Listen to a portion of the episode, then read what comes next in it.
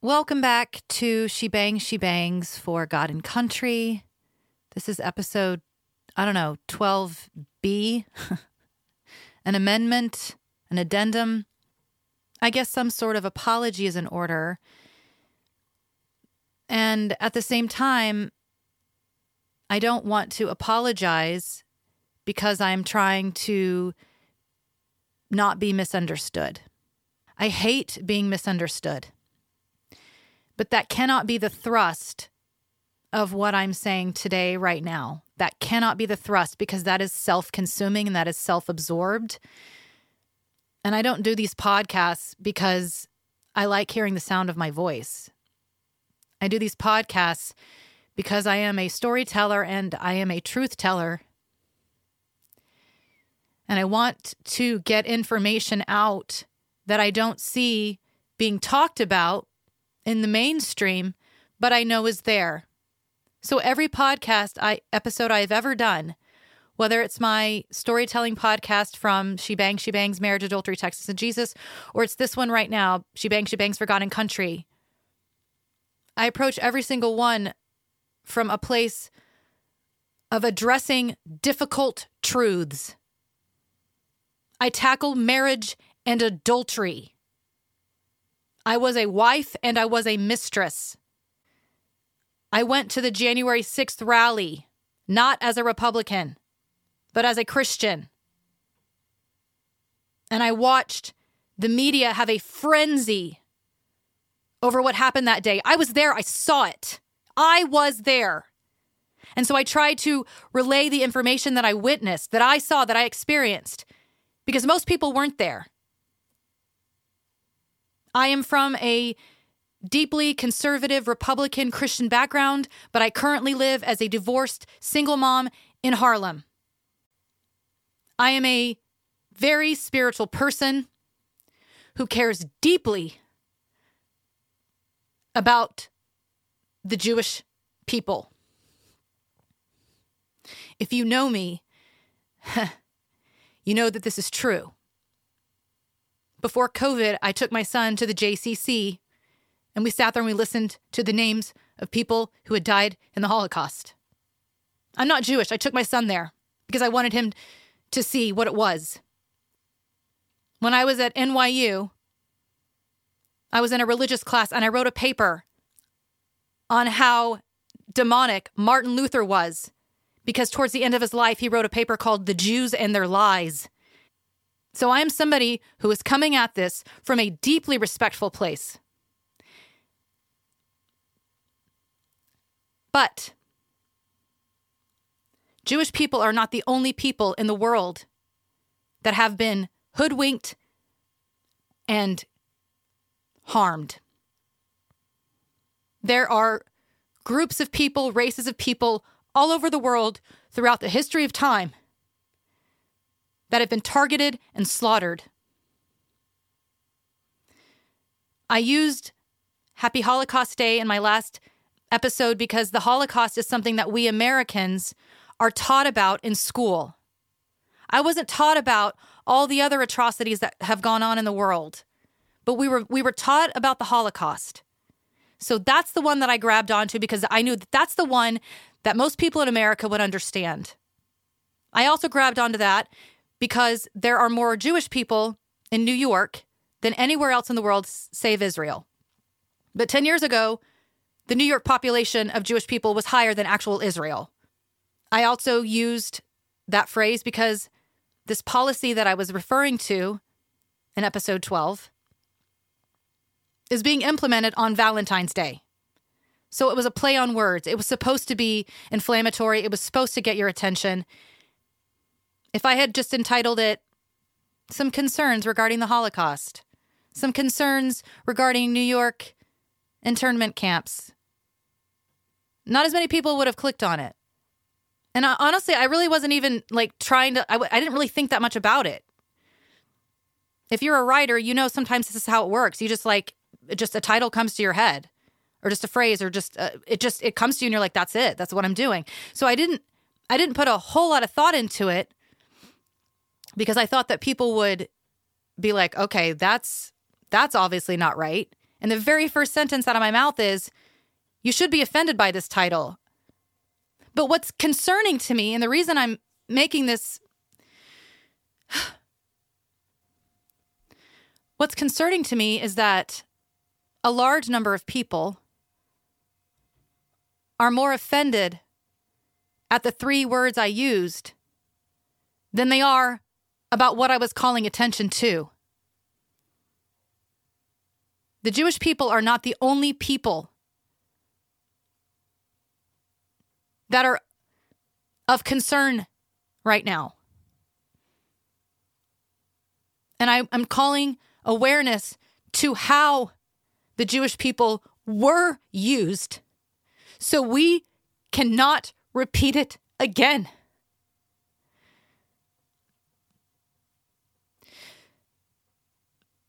I have a very good friend, very good friend, Jewish friend.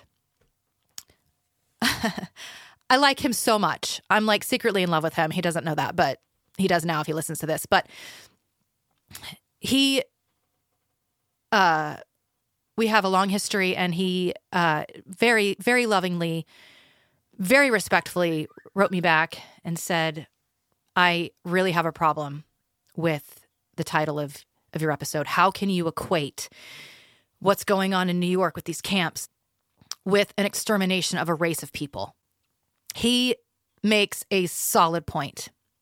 Very solid. I am not saying that these New York camps are exterminating a race of people. And that is offensive if that if that was what my intention was. That is completely offensive to compare the Holocaust to these camps that Governor Hochul is is setting up. The reason I used the word Holocaust is because I am trying to draw attention to two things that were specifically within the Holocaust. Number one, the psychological warfare that was done on the people of Germany to get them to go along with it. Every single Jewish person or non Jewish person that got onto those trains did not think that when they got off the train, hours or days later that they were going to be killed. If they knew that, they wouldn't have gotten on the train. They would have just had a brawl right there and fought to the death because they're like, what's the point of getting on if they're going to kill me when I get there? So every single one of them that got on that train thought that they were going to be okay. They knew it wasn't a good situation, but they thought that it was going to be okay because they couldn't comprehend that a government would do this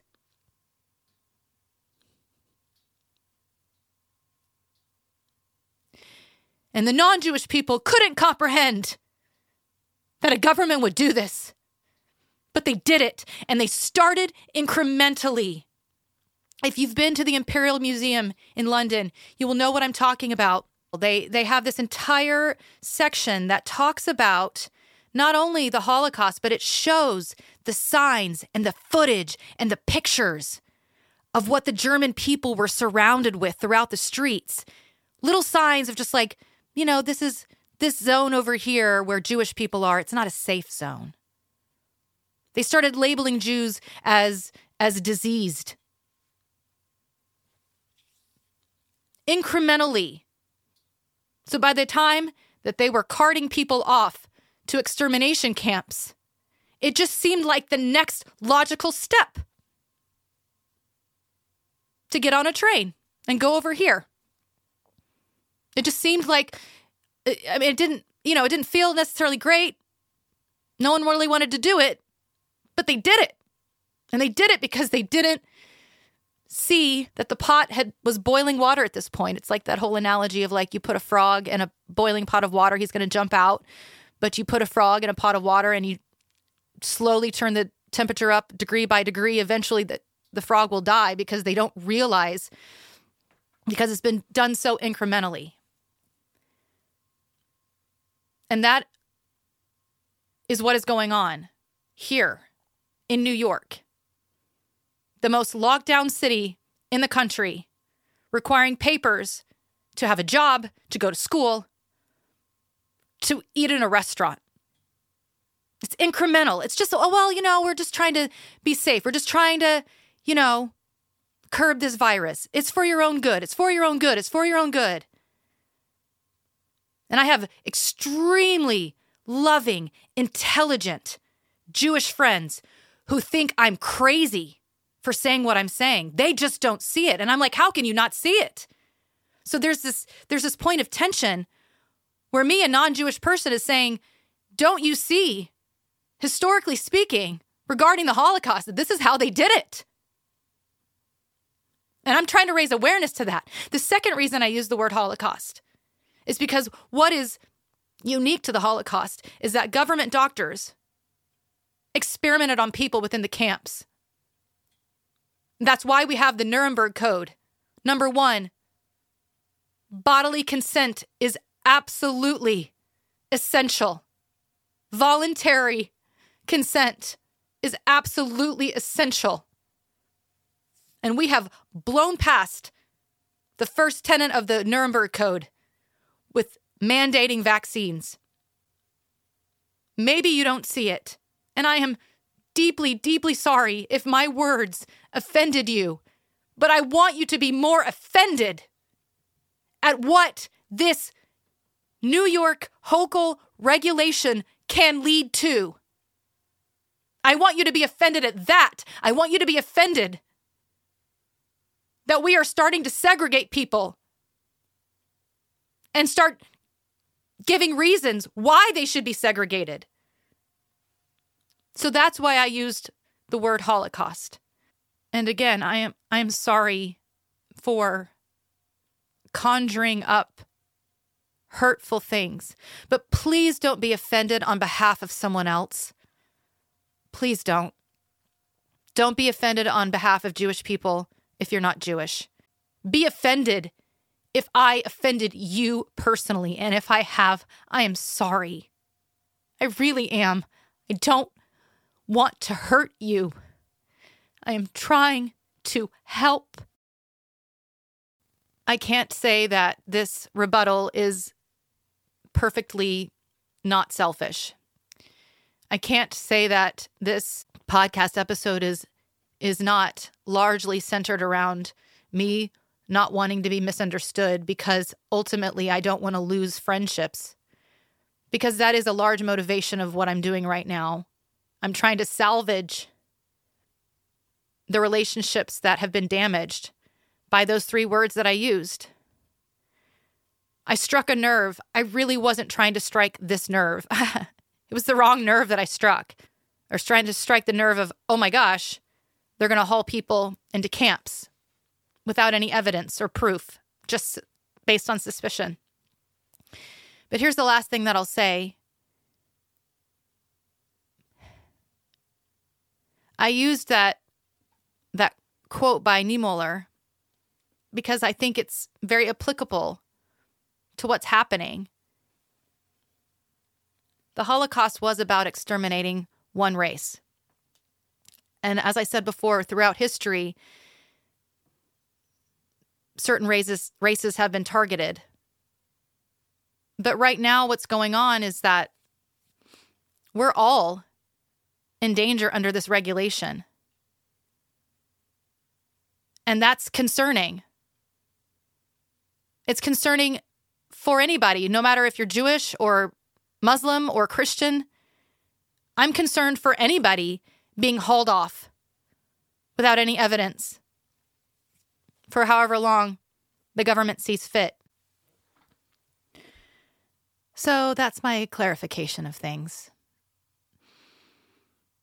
I'll say again, I'm deeply sorry for conjuring up in anybody real, true, horrible feelings based on my word choice.